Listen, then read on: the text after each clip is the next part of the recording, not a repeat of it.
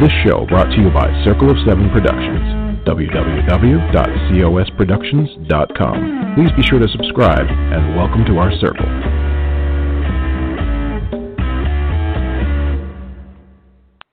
Well, hello, everybody. It is Readers Entertainment Radio, and this is Patricia W. Fisher, and it is March 5th. And this is just a personal note. Today would have been my grandfather's 100th and first birthday.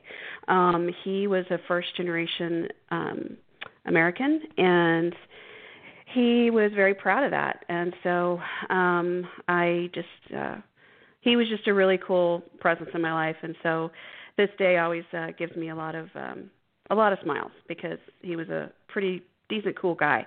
Um, and then also, what do we have here on the official um, um, observances here in the U.S.? Well, we have all sorts of stuff. We have, um, let's see, it's National Craft Month, and it's National Col- Colorectal Cancer Awareness Month. So if you're not sure uh, what that's all about. You can check on the CDC website. You can check several different websites regarding uh, colon health. Um, I know that it's not a fun uh, test to do, but it's super important. And colon cancer, if it's caught early, is extremely treatable. Um, and I've had actually friends of mine. Um, sadly, who have passed from colon cancer who are very young, um, and have others that have been uh, family members who've been diagnosed in their 70s and 80s and were treated, and they're still around. It's been 15, 20 years. So, please, you know, do do your due diligence. I promise you, the worst worst part of that procedure is the prep. And once the prep is done, it is like the best nap you'll ever have, and you're finished. Anywhere from five to ten years. So, um, in regard to needing another test. So please, please, please be aware of that. It's also Girl Scout Week next week. So if you are absolutely interested at all in Girl Scout cookies or um, supporting the Girl Scouts, you can do that through cookie sales or simply just go on girlscouts.org and they will give you all sorts of information. But in the meantime, we have a fabulous author here today. Her name is Rose Amberly, and she spends her morning arguing with stubborn women, counts bells as Big Ben strikes the hour, and undresses Army officers as she sails the boat up the River Thames. She's been a mermaid, a teacher, a musician, and an orange tree, and she's dueled with Vikings and made love in the rain, and all before lunch. Why? Because she's a writer and creator of worlds. And her first books of her English Channel series are out now, with book three on the way for April. And you can find um, uh, you can find Rose at her website, Instagram, Facebook, and Goodreads. All the links are in the write up of the show. Welcome. How are you today, Miss Rose? Hi, just call me Rosie. Hi. Rosie, how are you today, my dear? I'm I'm well, thank you. I just wanted to say I'm calling from England, and if the line dies in the middle, I'll call you right back. This is the uh, the challenge of um, cross uh, Atlantic uh, communication. Yes, yes. Well, you know, I was I was mentioning um, before we were on, and then, like you said, it, it cut out. Um, today would have been my grandfather's 101st birthday, and he um he was first generation American. Yeah, he was first generation American. His family came over right after World War 1 um and his his parents and I can't imagine, you know, we'd read some of the letters that they'd write back and forth back home to Denmark and um it's I can't imagine the amount of time, you know, it took to get letters here and there. Um so, you know, we'll we'll yeah, I can imagine. Yeah, we'll be okay with uh, to my grandparents. Yeah, yeah. It, it will yeah, be okay well, with a bit of cutting out the such. Yeah. Yeah, no, I completely so, understand. I mean, it's funny, really. You say this. We we take communication for granted these days, and long ago, in, in our grandparents' um, time, when you left the country, you didn't see or hear from people for years. Yeah. I mean, it, it's it's um it's very sobering. It's interesting. It's not been that long ago. I mean, my great grandfather immigrated, my great grandmother in 1918. I mean, that's 100 years, 102 years, three years. Yeah. Not that long ago. Yeah.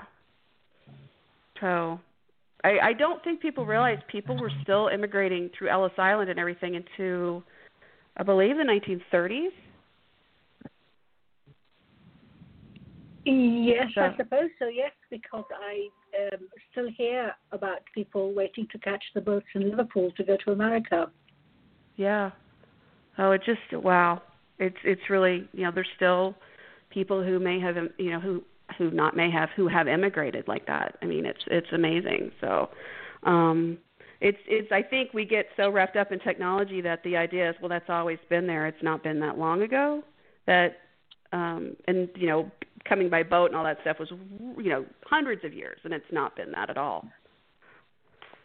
Yeah. Yeah. Well, and for America because we're a relatively young country, but for um for your country, I mean it's relative, right? Because you know, we're saying, "Oh, it's a 100 years ago." And you're like, amateurs. You know, I mean, that's nothing. That's like yesterday. what a very old country, I know. Troglodytes. yes, yes.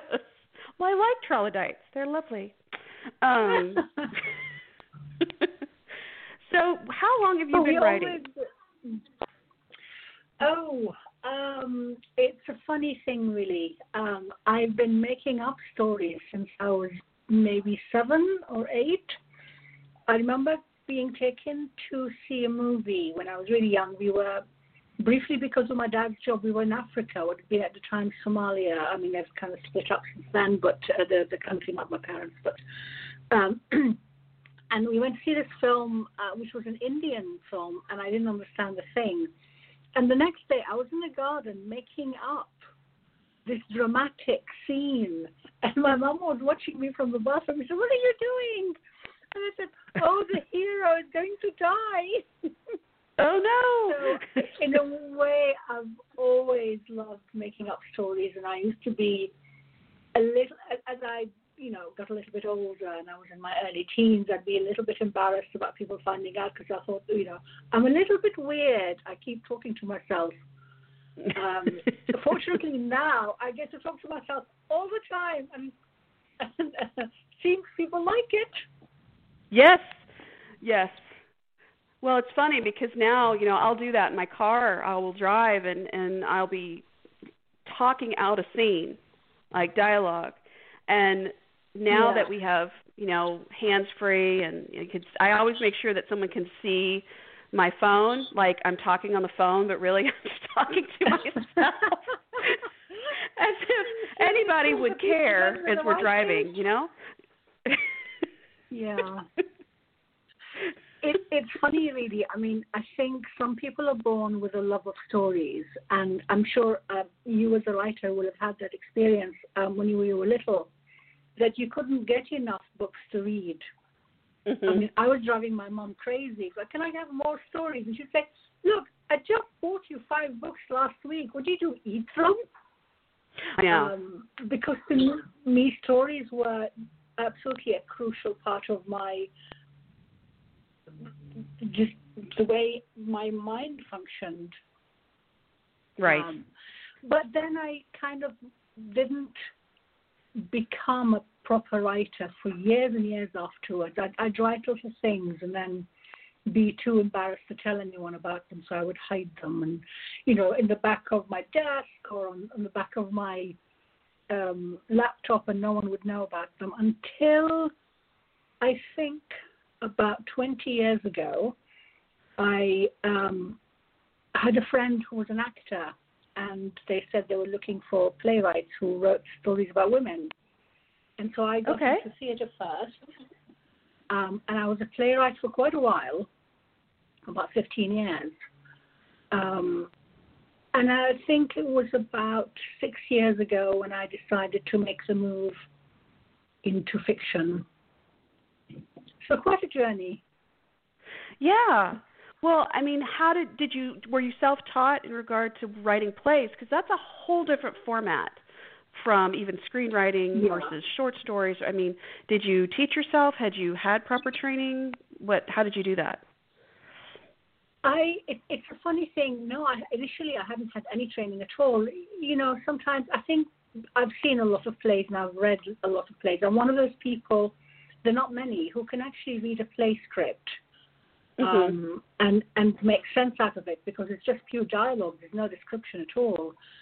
Um, so I think the first couple of things I wrote um, weren't uh, based on any kind of training. Eventually, I actually um, did a directing course because I wanted to understand how the medium worked that I was writing for. Right. Um, and then you learn from experience. I mean, when you work with actors and directors, they will tell you what's expected. They'll say things like, you don't need to really say this because the actor will just show it. Um, sure. So you learn to write very sparsely, literally a minimum of words. I remember one uh, guy telling me, think that every word you put on the page is going to cost you five pounds. So don't put it down unless it's essential. Wow. Uh, and of course, when you come to fiction, it's a very different thing because you have to give a description. You have to explain how, when people are talking, their facial features, their tone of voice. He asked, he said, he demanded, all of that stuff. And I'm, I, you know, when I made the move, I wasn't used to this. So right. people will tell me, we don't know where your characters are. They could be in outer space. It's obvious. No, it's not obvious. Right. So it was quite a challenge. Well, I would think too that reading those scripts would help a lot because it's just like anybody wanting to study. You're studying the the, the work. Mm. Yes, you get a feel. I mean, I think almost all readers who read a lot will mm-hmm. have an innate sense of what works and what doesn't work. They may not have the desire to create it themselves, but they can tell when something is not very good.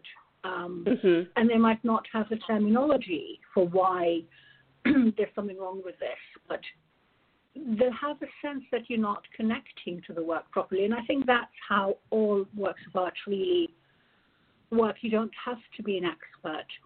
I actually don't buy into this, you know, everybody needs to have degrees and PhDs before they can comment on whether it's a film or a novel or a poem or a you know an orchestra. Right.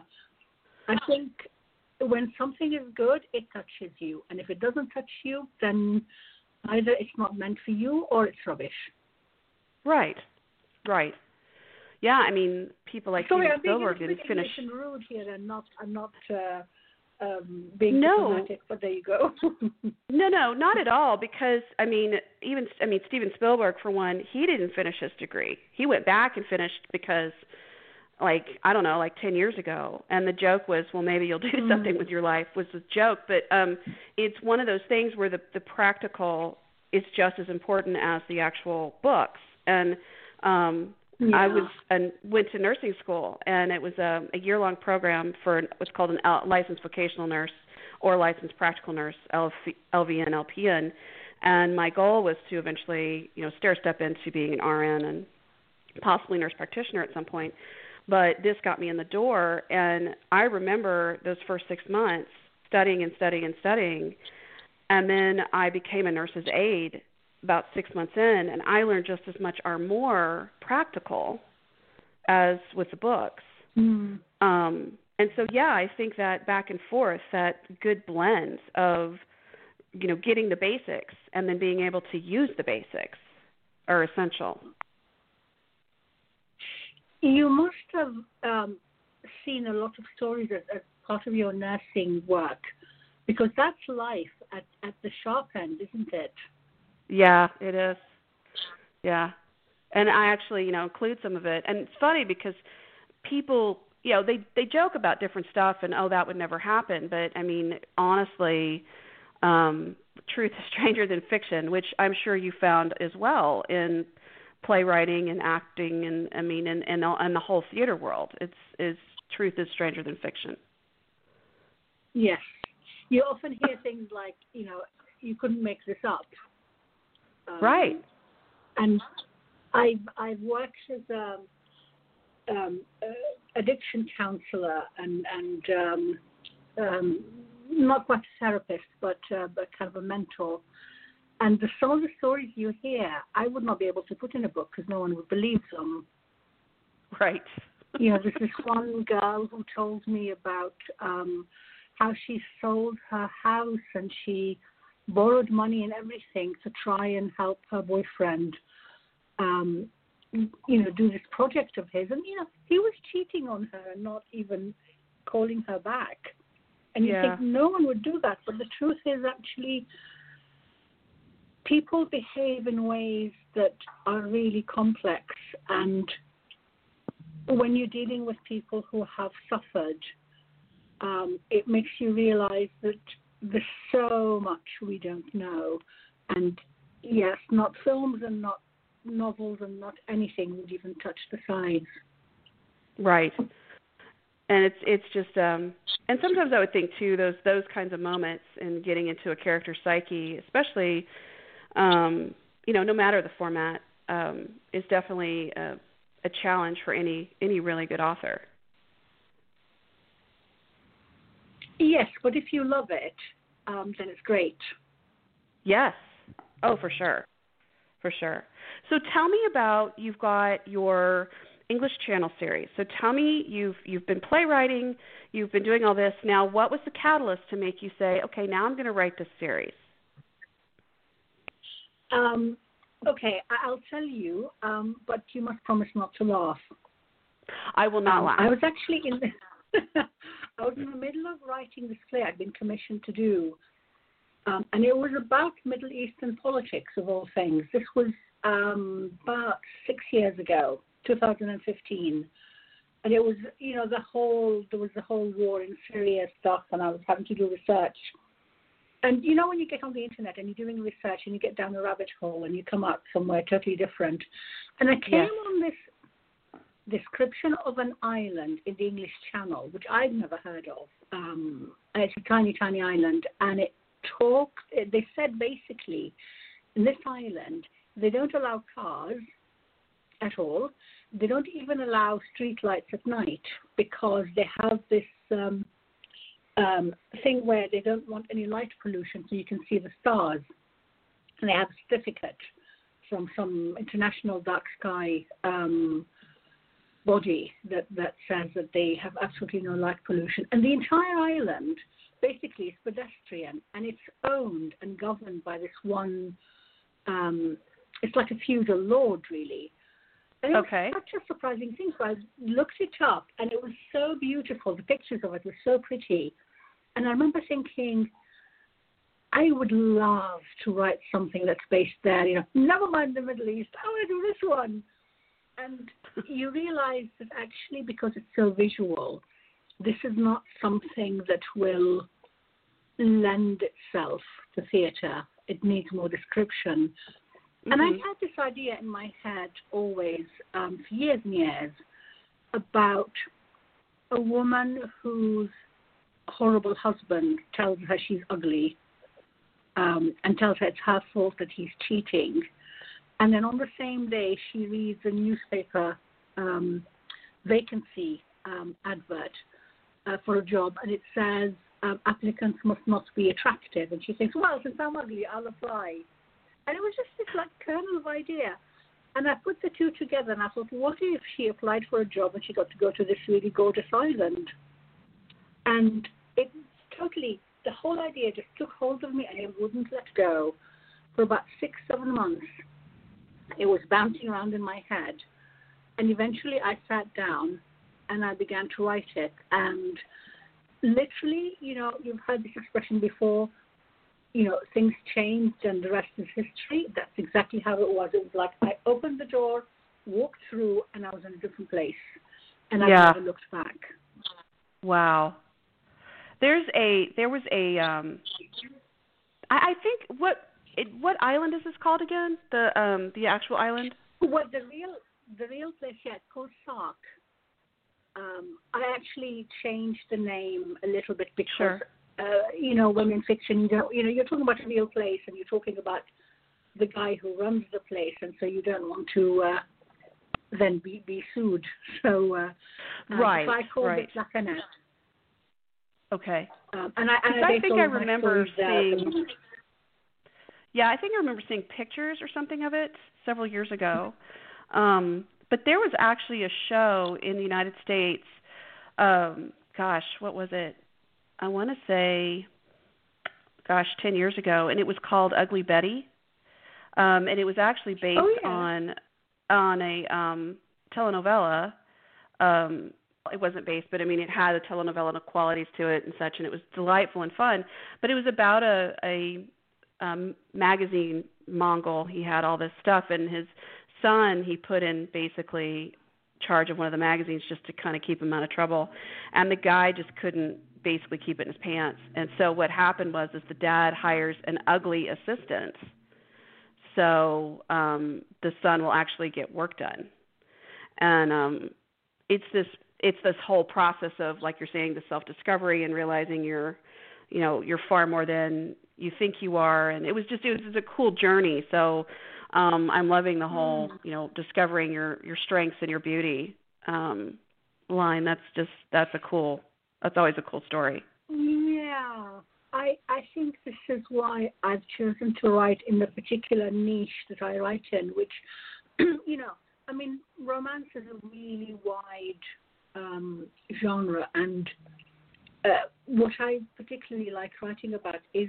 women discovering themselves. You, you know, yes, we want her to get the guy, but we want her to get it right for herself first, because I think right if you're not strong enough, if you don't respect yourself, you can't ask other people to respect you. If you don't love yourself enough, you can't expect anyone else to love you. You know, other people don't replace how you should treat yourself. And so for me, all of my writings are, all of my stories are about women who actually it's their journey.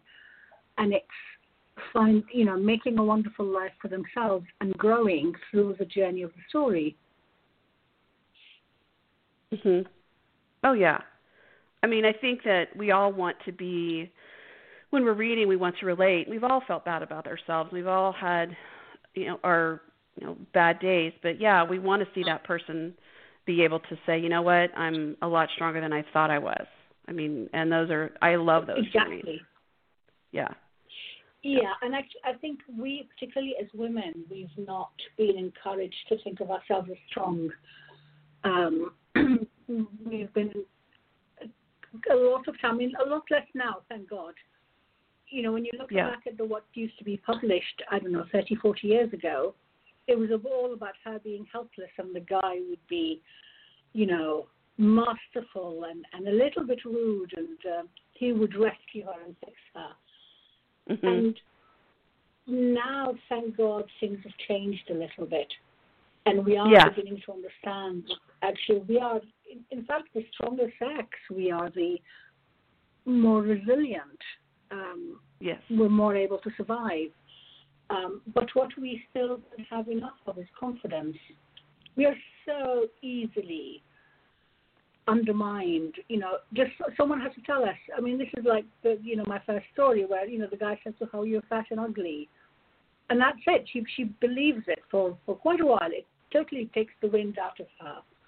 mhm Um, and I can't, can't um, tell you how many times I've heard people, uh, women, say that to me. Um, you know, I, I can't do this, or I, I don't look right doing that, or people will think me a bitch, or people will think me, you know, um, not very nice. Um, so I think it's important to celebrate a woman's journey of discovery. Um, and I think also a woman's ability to laugh at the world and laugh at herself and not take Mhm. things too seriously. Um, I like a touch of romantic comedy, don't you? Oh, very much. I, I just it's it's hopeful. You know, I know that a lot of people kind of um you know, I've heard a lot of different comments about people joking about Hallmark movies and such and yes, you know, we're watching it because we know we want the happily ever after and we know we want, you know, um light conflict because the world can be heavy. Um but, you know, there's nothing wrong with wanting hope. There's it's just why why wouldn't you? Nothing Why wouldn't you Nothing at want it? all. And we, you know, there's enough misery when you turn on the radio. We're not Yeah. pretending. Look, there are um, th- so many men who will read science fiction and of course, they don't believe that aliens are going to invade the Earth and they're going to have to defend it from attacking the White House. We know that that's you know fiction. It's a bit of escapism, and there's nothing wrong with creating something beautiful.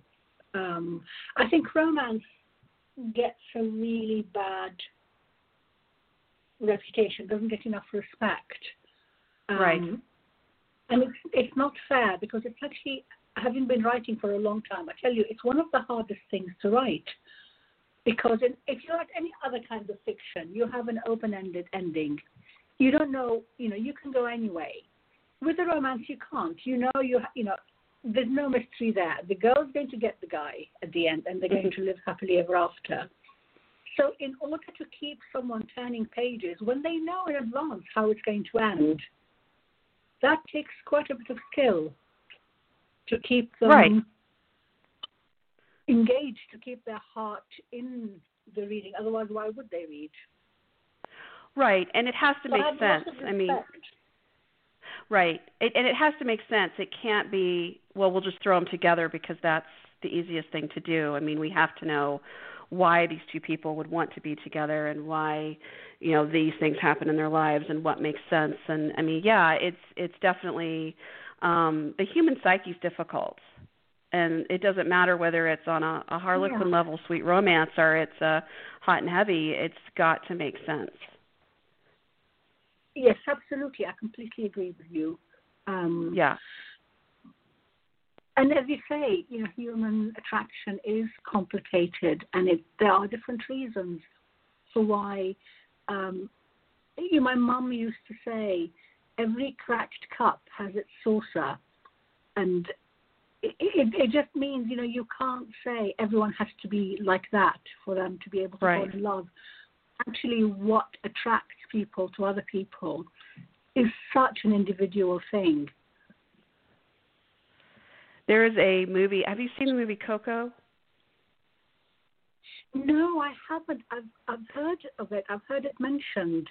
Um, yes. it's on my list now. Um, there is a beautiful. So it's based. Um, it's called uh, Coco because the great grandmother's name is Coco, and um, the it talks about the Day of the Dead, and Mexico has these beautiful ceremonies where you know the the those that um, have gone before us can come back over and we can you know we put the ofrendas out and we have um you know, food and it's a celebration and so it talks about this gentleman who can't cross over because there's no picture on the ofrenda and he keeps wanting to come back because mm.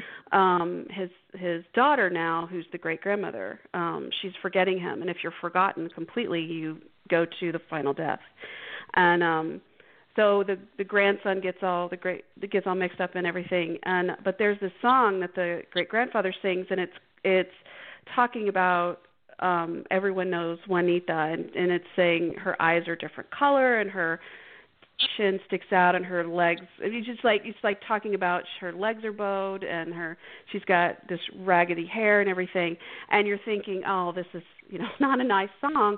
And then at the very last line it's and if I weren't so ugly um mm. possibly give me a chance. And you're like so he's singing a love song. You know everyone's thinking oh, oh. he's he's making fun and he's actually singing about someone he's enamored with um and so like you're saying we don't know what attracts to whom you know um and that's kind of yeah. the beauty of writing those those romances is definitely finding what attracts these two people together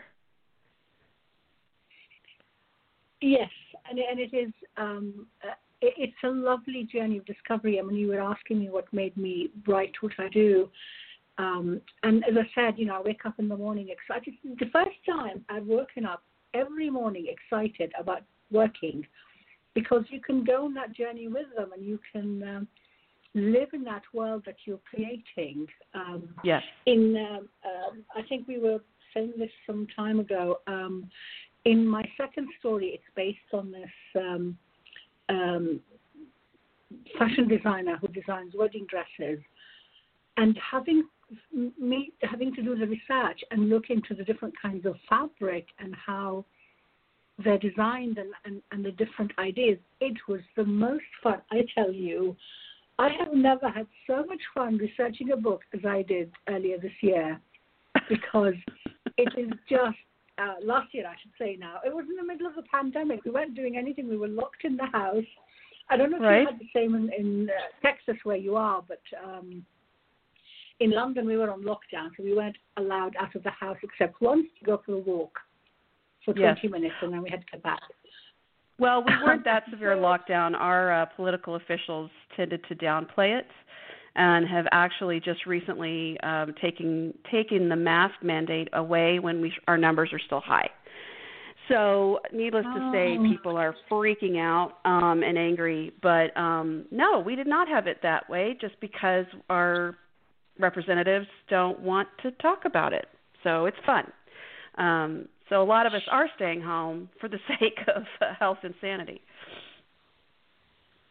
It's uh, it's really difficult because uh, yeah, I know, and it's easier for for those of us who work from home anyway and who work online and who can invent stories and trouble in our heads. But sure. for of people I know, it was very difficult. Um, yeah. And and people who live in small flats with you know no balcony and two toddlers, oh my God, I'm sure it was hell for them. Yeah. Um, but as I said, I got to go online and research wedding dresses from across the world. It was so much fun. And then I got to create this dress and think of how I could make it really pretty right. and how I'd make it relevant. Because I think I've always had this idea um, that a wedding dress has got to be a really personal thing. It's like dating. You can't go and buy something off the shelf. It has to match the personality of the bride and the personality of, of, of the, the, the life they want to have together. Right. Um, and so it, it was so much fun having to kind of think of what my what did my character, who's a designer, trying to learn enough about the woman she's making a dress for, who says, I don't, you know, I don't want to wear couture. I don't want, you know, we've got money. We can buy the most expensive dress in the world, and I don't want to because that's not me. I don't want to walk down the aisle looking like every other bride. Right. Um, and and so then she comes up with this idea where she can make something that feels like her. Um, and you know, I think if you can do that for a job, if you can invent things like that in your head, I think it's one of the best jobs in the world. Oh, for sure. I mean, what were some of the things that surprised you about wedding dresses when you were looking at materials or designs or I mean, was there um, certain themes that you saw in different countries or different cultures that was just this absolutely has to happen versus this is something um, unique? What did you see? Yeah, for example, in India, um, actually, um, the wedding sari is normally red, particularly in, in certain um, parts of the country. It's not right. white. The whole white dress is a Western thing. Um, in fact, in some cultures, white is, is a funeral color. Um, and I think once you um, break out of this box of it has to be white, it has to have a veil, you start to discover, like in Africa, again, it's like a lot of fabric. Like the woman is wrapped in a lot of fabric, and it's very bright colors. Yes. Uh, and then the jewelry that goes with it. Um, but also, even in in Western designs, um, you realize things. For example, about how a dress is made that before you make the dress, you make a dummy dress out of like a cheap fabric because you can't tell how it will hang on the bride's body until mm. she actually wears it. You, you know, right. you can draw as many uh, pictures as you like. Until she wears it and moves around in it, you can't tell whether, you know, the cut can be just slightly different and it will make her bottom look bigger or smaller or makes her feel like she's swaying as she walks or she's being stiff and uncomfortable. Um, and uh, one of the things that I actually quite liked and I ended up using it is that you can hand paint um, you can create a dress in different layers, and then you can hand paint little things on the different layers. So then, when the bride walks and the layers kind of the cloth shifts and moves, it looks like she's walking in a field, and these flowers are kind of flying around her feet.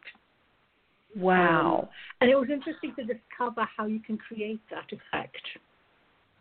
Huh. Um,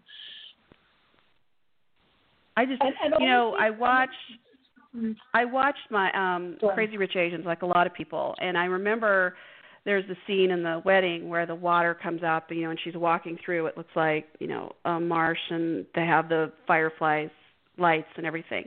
And I'm sitting there the whole time thinking, but her dress is wet, you know.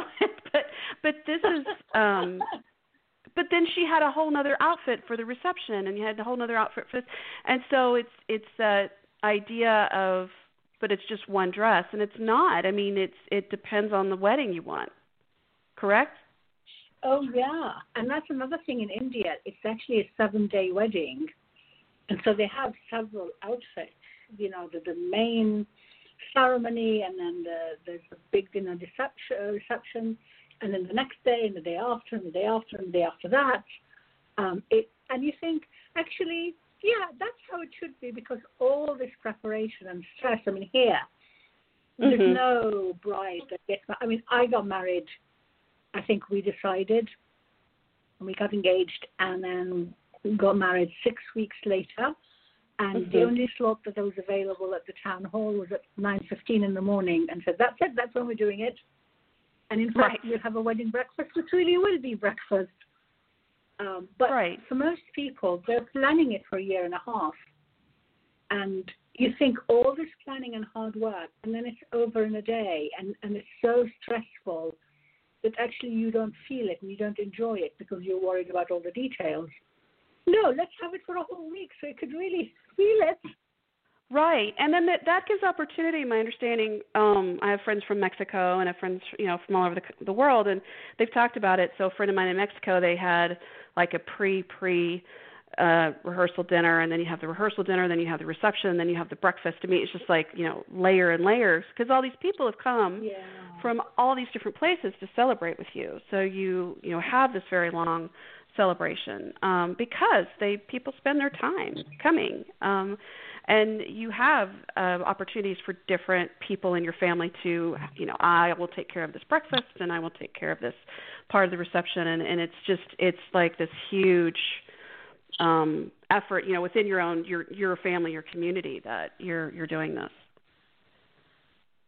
And I think what you say is absolutely right. It's family and community. I think when you have a lot of community um, working with you, you're not on your own having to do everything yourself. And I think we have, and particularly now because of COVID, we have really become very insular. And there's something really beautiful about living within a community that all, you know, pitch in together.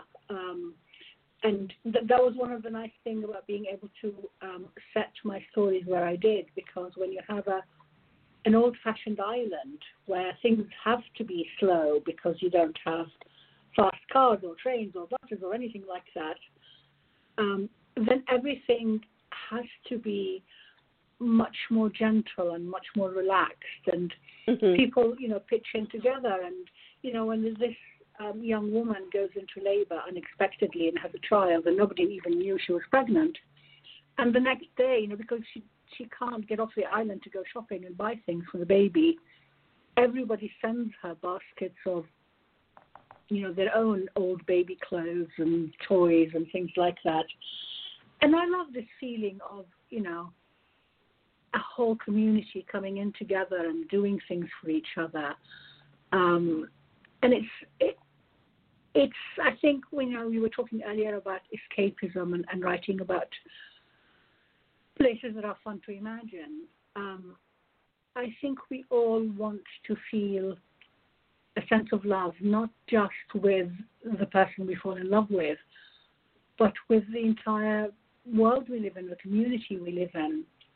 Um, and, and I think if you can imagine such a place, um, you, you start to think, I want to go there. And actually, one of my um, one of my readers wrote me an email. She said, "Please tell me this is a real place. I'd like to go and visit it." And I thought, "Yes, me too, me too." you know, when you were talking about people being generous and helping in a community, I don't know if you've seen the, the play Come From Away or heard about it. No. So I ended up getting uh, my family and I ended up getting tickets through some friends that couldn't go last minute, and it's um it was a Broadway play. It won tons of awards. It was on the in the West End, and it's about this island um in um let me make sure I say it. It's it's Gander in Newfoundland, and it was 9/11, oh, yeah. and all the planes were grounded. And so um, Gander used to be a huge hub when people could only fly for so long from um, you know Europe and then obviously the other way. And so they just started grounding all these flights that were heading into the United States. And this airport, who usually now only had like 10 flights a day, had 37 planes grounded. And um, the people were on the flights, you know, sitting on the planes for almost 24 hours. They weren't telling them anything. Um, they the town has 10,000 people, um, and basically they opened up their homes, their stores, their um, their their schools, their everything. They made cots and they fed them and never asked for a dime and it's all oh, these different it's, a, it's about 20 people that play all of these characters in town they just change like they put a vest on or they take a vest off put a jacket and it's just this mm-hmm. beautiful yeah. seamless change on stage and it talks about just taking care of each other in this crisis yes. um and the they're actually going to make like Hamilton did for Disney. They they recorded everything yeah. with the original cast before everybody started going different directions. Well they're going to come back and do one of those for the for come from away. So people who can't necessarily get to the play or, or you know the theater at some point or ever they can see it on tv um but it's a beautiful beautiful story. And then they had people from all over the people coming in from africa you know flights in germany and paris and everywhere and when they left, everybody left after like a week or so. They uh, went to the town hall and there was a comments box, and people had gone in and shoved money in these boxes so people could replenish their store oh, wow. and their, you know, oh, wow. yeah. And they were just going into the stores and taking, getting baby, you know, diapers and clothes and feminine products and I mean just everything and never charged yeah. a dime. So it was just like you're talking about that community feeling. It's it, people can do it. Yes, and I think I wish they would do that on the news. I wish there would be a segment on the news after all the war and the politicians arguing and everything, where they would tell us stories like this because actually people can be amazingly generous and amazingly giving if only mm-hmm. you know we have a little bit faith in the human spirit. Yeah, I wish you know there was there was more more of those stories, and it would be. um I think people might just have a better mood in general, but maybe that's just the idealist and romantic in me. I don't know, but um but we do need to see the positive as much as we need we see yes. the negative because you know it's yeah yeah. it's never it's never yeah. good to see uh, just one or the other for sure. So yeah, yeah, and that's well, the thank you why so, I write yeah. what I write now. Yes. Well, and speaking of wonderful stories, you have two out now, and you've got a third coming out next month. So right now um, yeah. is Plain Jane Wanted, uh, English Channel Book One, Unwanted Bride, English Channel Book Two, and then Dreamcatcher Wanted is coming out April 21st. Yes. Yeah. And Okay. they're all characters that you find on this island. So yeah. Lovely. Um, Well, I have been talking, if, for everyone listening, I've been talking to Rose Amberly. She is a fabulous author that you need to read two of her books before her third book comes out next month, and it is on pre order. And the link is in the write up of the show. Thank you so much. I appreciate you. Thank you so much. It was lovely chatting to you. And, Absolutely. And, And, good luck with your um, we will- too. Yes, and we will stay in touch. And everybody, go and check out Rose's books. You can also check her out on her website, Instagram, Facebook, and Goodreads. All the links are in the write up of the show, as well as um, her book links. And everybody, keep on reading and stay safe. This show brought to you by Circle of Seven Productions. www.cosproductions.com. Please be sure to subscribe and welcome to our circle.